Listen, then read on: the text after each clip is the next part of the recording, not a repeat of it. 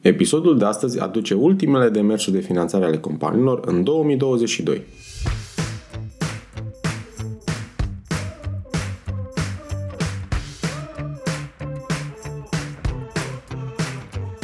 Te salut și bine te-am găsit la Smart Podcast, primul podcast din România dedicat finanțării afacerilor.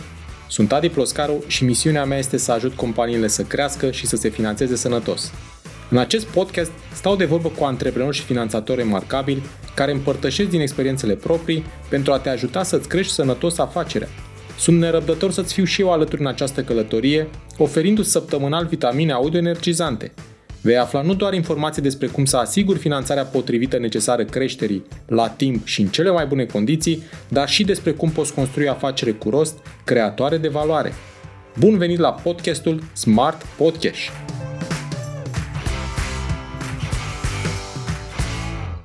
Ce au făcut investitorii în ultima lună a anului? Charger.ro a atras o investiție de 245.000 de euro de la un grup de investitori. Investitorul principal în această rundă a fost ATM Ventures, vehiculul de investiții deținut de Dan și Marius Ștefan de la Autonom și un grup de business angels persoane fizice într-un proces coordonat de Brava Angels, comunitate de investitori business angel din România. Startup-ul românesc de soluții servicii GreenTech pentru consum personal și companii fondat în anul 2021 este o platformă online de tip marketplace care oferă consultanță, suport pentru obținerea finanțării, implementare și management pentru soluții de energie verde. Nestor a anunțat atragerea unei investiții de 2 milioane de dolari. Runda de finanțare a fost condusă de fondul de investiții bulgăresc Eleven Ventures, cu participarea fondului românesc Underline Ventures și a mai multor angel investors din San Francisco. Sistemul dezvoltat de ei aduce împreună procesele de engagement, management al performanței și dezvoltarea angajaților printr-o abordare bazată pe competențe. Nestor spune că va folosi banii pentru a dezvolta echipele de vânzări și customer success, dar și pentru a-și accelera expansiunea în segmentul enterprise pe piețele din Statele Unite și America Latină. Platforma unde lucrăm.ro și-a asigurat 200.000 de euro de la Gapminder și 400.000 de euro de la Sofia Angels Ventures, un fond bulgar de investiții, dintr-o rundă totală de 1 milion de euro. Diferența de 400.000 de euro va fi obținută prin Seedlink, platformă de co-investiții în startup-uri de tehnologie. Banii vor fi utilizați pentru extinderea internațională și dezvoltarea tehnologiei de inteligență artificială.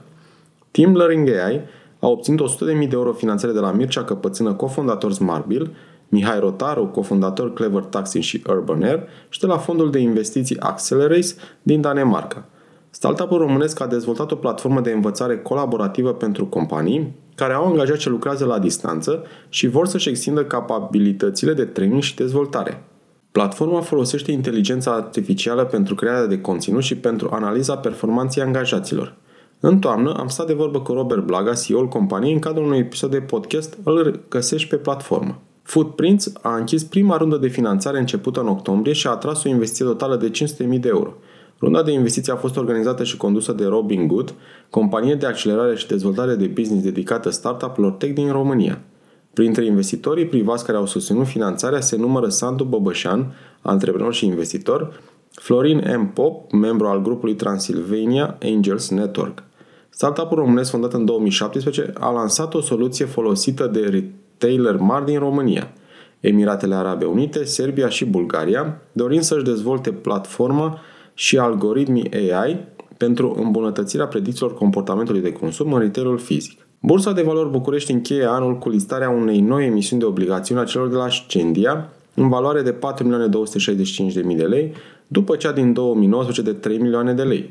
Compania românească specializată în domeniul e-learning, Ascendia, s-a listat pe piața Aero în 2016.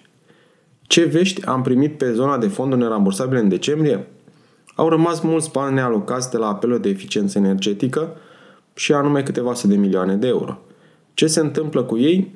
Am cerut o analiză la nivelul direcției care s-a ocupat de aceste apeluri de proiecte și urmează să luăm fie decizia relocării acestor bani către autoritățile publice locale, fie să acordăm sub formă de granturi de capital de lucru, fie să relansăm în apelurile de proiecte, a spus Marcel Boloș, ministrul MIPE. După mai bine de două luni de la publicarea ghidului în consultare pentru programul de digitalizare, autoritățile au comunicat calendarul programului. Lansare ghid pe 15 decembrie 2022, depunere proiecte între 1 februarie și 30 martie 2023, evaluare proiecte între 1 aprilie și 31 mai 2023 și semnarea contractelor până la final de august 2023. Închei cu ghid nou la programul de digitalizare mult așteptat de antreprenori.